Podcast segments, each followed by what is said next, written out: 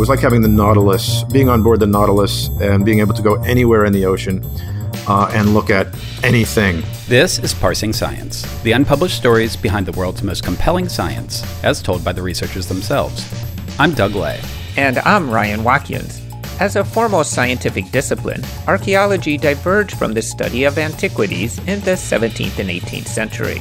While it's typically associated with the study of the far distant past, the field is equally suited to recovering and analyzing objects from contemporary times as well. In the first of this two part episode, we're joined by PJ Capelotti from Pennsylvania State University's Abington campus. He'll talk with us about his research into the archaeology of the recent past, chronicled in his new book, Adventures in Archaeology, which collects over a dozen writings which he published over the past 25 years, along with several news stories from his expeditions. Here's Pete Capelotti. My name's Pete Capelotti. I teach anthropology at uh, Penn State at their Abington College outside of Philadelphia, and I've been here for uh, 22 years now. And a couple of years ago, it occurred to me that I've been doing archaeology for too long, and I, it was time to sit down and put together a collection of articles. And when I got to the publication process, my uh, editor at the University of Florida Press, uh, Meredith Babb, said, uh, Why don't you tell us how did you get into this? Make it more autobiographical. And it got me to thinking, when did I start thinking about these things? And I keep pushing that time back. In the book, I write about growing up in Whitman, Massachusetts, and there was a restaurant, there was a theme park there, a restaurant my mother worked at, a theme park we went to as, as children. Uh, all of that's gone now. But finding a castle in the forest or finding an old car in a field has has always drawn me very strongly. Or here in along the Delaware River in Pennsylvania, finding old cars along the Delaware uh, in the mud banks, uh, which you often do, has always not only drawn me to archaeology, but archaeology of stuff that's very recent. Archaeologists often survey, excavate, and analyze material objects from the past to learn more about what human culture might have been like at the time that those objects were still in use. As much of Pete's research focuses on what the tangible objects that people have made, used, and discarded might say about humanity since the Industrial Revolution, Ryan and I were curious to learn how he thinks today's objects might be interpreted in the future. This whole notion of what is the past, what is old, is bound up with what's a fossil, because really until the late 1600s, a fossil could be anything old, whether it was natural or cultural. Uh, you, you, could have a, a, collection of fossils that could include a suit of armor from 400 years earlier, just like it could include uh, some actual fossil bones. But you know, by 1700, the definition of a fossil as the remains of something that was once alive uh, has has begun to stick, and we only use fossil now for university administrators. But I was just at Mammoth Cave in Kentucky, uh, and there was a wonderful old grizzled National Park Service ranger there doing the tour, and we got to the deepest part of that enormous, you know, twice as long as any underground uh, cave in the world, and the logical question, and somebody sitting next to me asked it before I got a chance to ask it, but it was a perfect question: is, is any of the scribblings on these walls prehistoric? And the park rangers said they have found symbols that they think are, are, are prehistoric that show something. And he described them. And everybody in that audience, virtually everybody in that audience, again, just you know, general Americans on a, on a, on a holiday tour, said, oh, "Well, that, that must mean this, or this must mean that, or that, or the, clearly this means this." And the, uh, the the ranger said, and I thought it was one of the best answers I've ever heard. He said, "You know, the only person who knows what that symbol means is the person who made it." and, and I said, why didn't I think of that like 40 years ago? In 1972, the American archaeologist Michael Schiffer put forward the idea that the original dynamics between societies and their material objects, which he calls their systemic context, differs from the record of artifacts which archaeologists examine. We asked Pete to elaborate on this distinction as well as how it can play out in contemporary archaeology. You know, you're driving a car down the highway, it's in systemic context. You drive it off the road into a ditch and it stays there forever. The moment you drive it off the road and it goes into the ditch and you throw the keys in and leave it there, it has transformed from its systemic context to its archaeological context. And it's perfectly at that point within the purview of an archaeologist.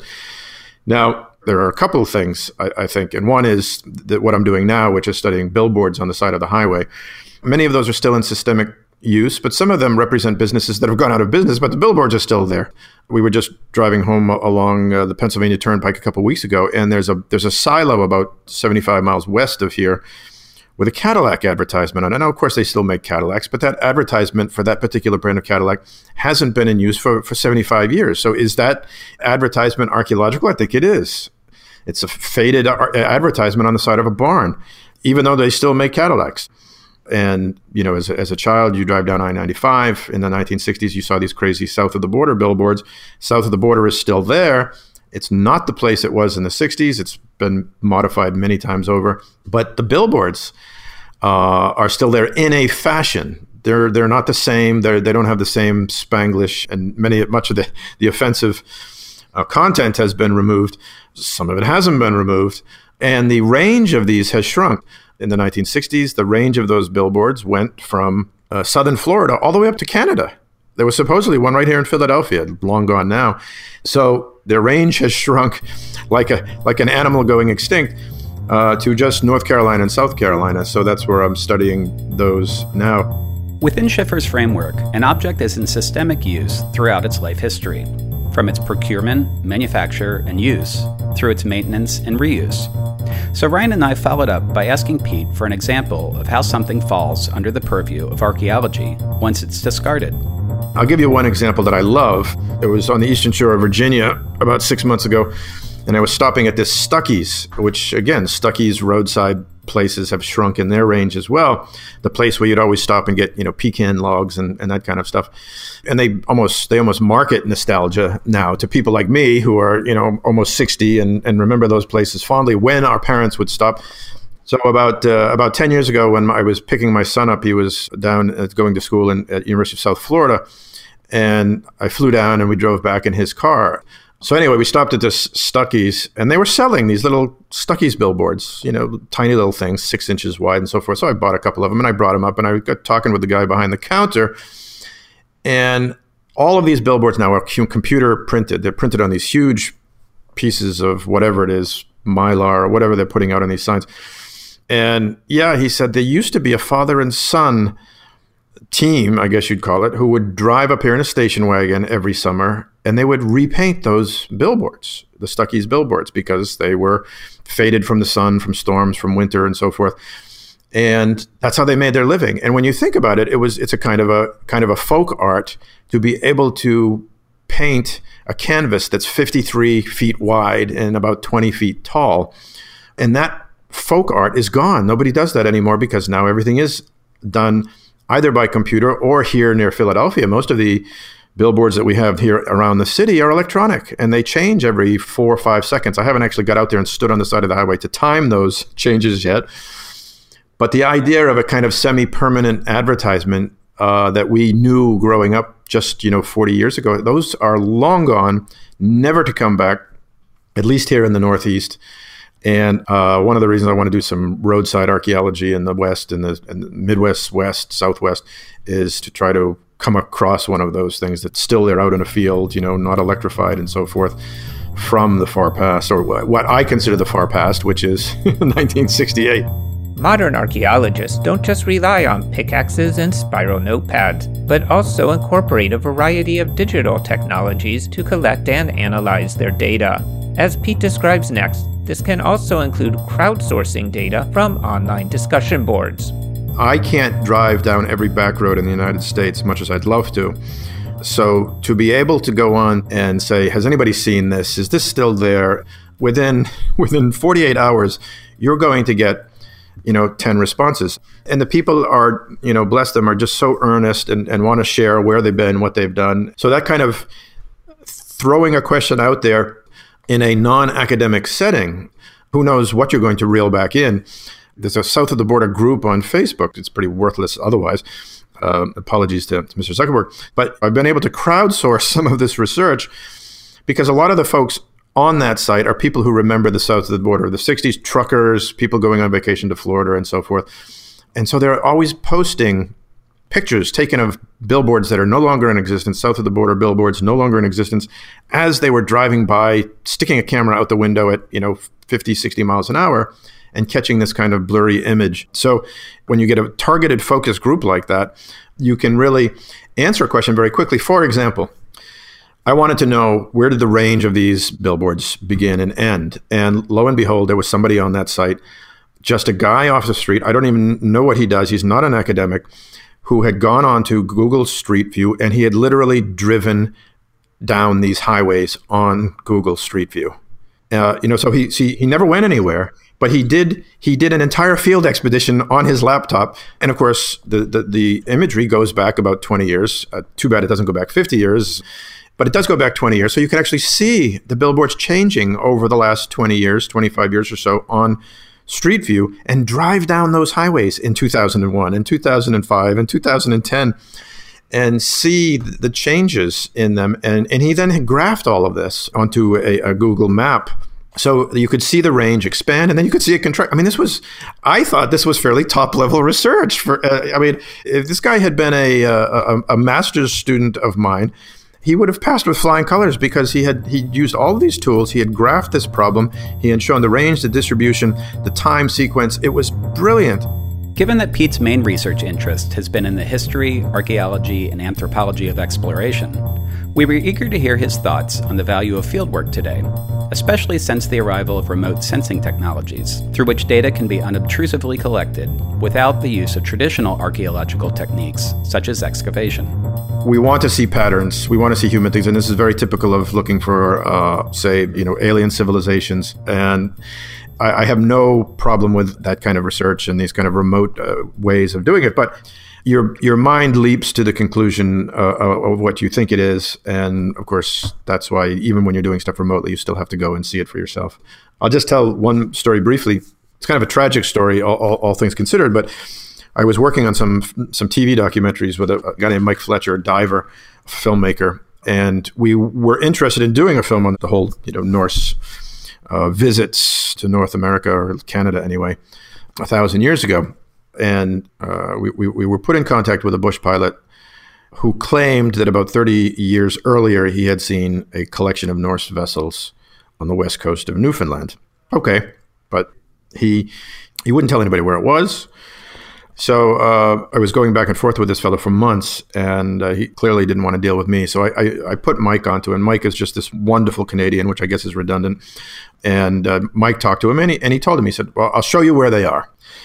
And he had been holding this secret close to his chest for, at that point, almost 40 years, assuming, as I think any anyone off the street would, that if if those really were a collection of Norse vessels, then it was going to be the discovery of, of, of the millennia and you would have Viking Disneyland in Newfoundland within about six months. So they chartered a vessel. Uh, Mike and his son, who were both uh, you know world class scuba divers, went along. They went up from this port up to uh, where this island was, and he said they're right over there. So Mike and his son put their gear on, do- dove in the water, and they swam about you know 100 yards over to where this this was, and they dove down, and they came across perfectly shaped, oval shaped Norse looking aluminum tanks 65, 75, 85 feet long. To this day, we don't know what those tanks are or what they're doing on, in one of the most remote corners of the world, but we know they're not Viking.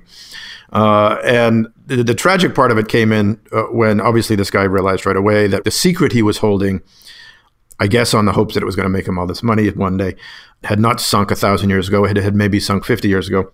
And as they were coming back into where they had chartered the vessel, they were coming ashore, and one of the people on shore says, "Hey, I hear you found those tanks up by the island." so the uh, you know this just magnificent secret that he thought he had had, seeing these sights from the air, turned out that everybody in the village knew about it. And if he had just bothered to ask someone, they would have told him, you know, what he was looking at, that, that he wasn't looking at some historic shipwreck. Pete's book is divided into four sections, with the first concerning shoreline and shallows archaeology. Among the expeditions discussed is his search for the wreckage of the USS Akron, a dirigible which crashed in a thunderstorm off the coast of New Jersey in 1933. We were interested in hearing how he ended up on a US Navy nuclear submarine in search of the airship, as well as what that experience was like when we were trying to locate the, the Akron, it coincided with a, a, couple of things that the Navy was doing. Uh, and at one point, they were taking the, the sub down from uh, from New London, Connecticut, to to look at the site of the Monitor, the famous Civil War ironclad. And so they would they would be passing right by the site where the the Akron went into the ocean in the 1930s. So we prevailed upon them to take myself and the Coast Guard historian at the time, a, a wonderful man named uh, Bob Browning, Doc Browning, and uh, so we went on board, and uh, I spent two couple of days on board this tiny little uh, cramped uh, submersible, big thing, but most of that bigness was uh, was taken up by a nuclear reactor, and uh, it was an unusual experience to say the least. Most sophisticated sonar in the world, some of the most sophisticated and high resolution cameras in the world at that at that point. So it was Jules Verne on steroids. It was like having the Nautilus, being on board the Nautilus, and being able to go anywhere in the ocean uh, and look at anything. So that was that was a real treat. Uh, the only only downside, of course, is we never found the Akron for reasons which I talk about in that chapter. Is it's either has dissolved or there's there's a whole bunch of processes that could have gone on, a combination of them uh, as well, either being ripped apart by draggers and dredgers fishing for scallops and so forth along the bottom, or uh, just because it's it's it's an airship. It's made out of the lightest, some of the lightest metal that humans ever made. This duralumin alloy that uh, shallow salt water like that, only 100 feet deep, likely would have, have corroded to nothingness. So every time Mike Fletcher and I get together, we talk about this because after that whole project was over, uh, somebody, I think he said from the New, either the New, the New Jersey sport diving community or the fishing community down there, sent him a map and it has labeled on it Akron Records. and it was it was one of the only places of the thousand places that we surveyed that we did not look. So it, it, for all we know, it may still be sitting there, but it still hasn't been found. Part 2 of Adventures in Archaeology concerns the transoceanic archaeology of the Norwegian adventurer and ethnographer Tor Heyerdahl. His 1947 Kon-Tiki expedition famously set out to demonstrate that it was possible for a raft crafted from balsa tree trunks to sail the Pacific, as he suspected that the original inhabitants of Easter Island might have done when they migrated from South America. As Heyerdahl's voyage was among the earliest forms of experimental archaeology, we asked Pete what can be learned from the method. We'll hear what he had to say after this short break. This episode is sponsored by We Share Science. When researchers are curious about what is happening in science, they go to We Share Science to explore video abstracts uploaded by other researchers. You can search their vast catalog of video abstracts to learn about the latest scientific findings, or you can share your research with the world. Whether your research is in progress or already published, at We Share Science, you can share your science and grow your impact. Explore the world's research at WeShareScience.org. Now, back to parsing science. Here's Pete Capelotti. I think if you go back to Heyerdahl's original Kon-Tiki experiment, what was he trying to do? He was trying to show that balsa logs could, could remain afloat and keep people alive for, for 4,000 miles. And he did that. He demonstrated that it didn't automatically go out and dissolve and sink. And that was an experiment in recreated human technology. It's difficult to do that with the same, if not impossible, to do with the same controls that you would put on, say, a chemistry experiment in a, in a laboratory. You just can't do it because the ocean of a thousand or two thousand or three thousand years ago isn't the same. Circulation patterns will be different, wind patterns. The life in the ocean is going to be different. Who knows whether Teredo navalis worms, when they arrived in the Pacific, uh, whether they were even there before, say, the Spanish arrived in their ships from the Atlantic side. There's a whole host of variables that that you know the whole question of cultivated plants? When did they arrive in Polynesia and were they carried by humans?